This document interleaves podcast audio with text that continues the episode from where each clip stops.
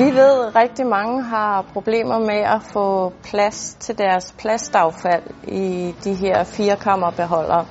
Så vi vil prøve at komme med nogle tips til, hvordan man kan komprimere affaldet lidt bedre.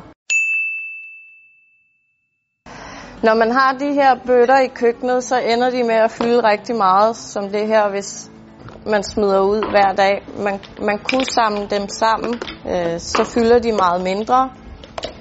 Og eventuelt lade være at smide ned i spanden hver dag, samle sammen. Et andet tip kunne være sådan nogle af de her bøtter til shampoo og øh, sæbe.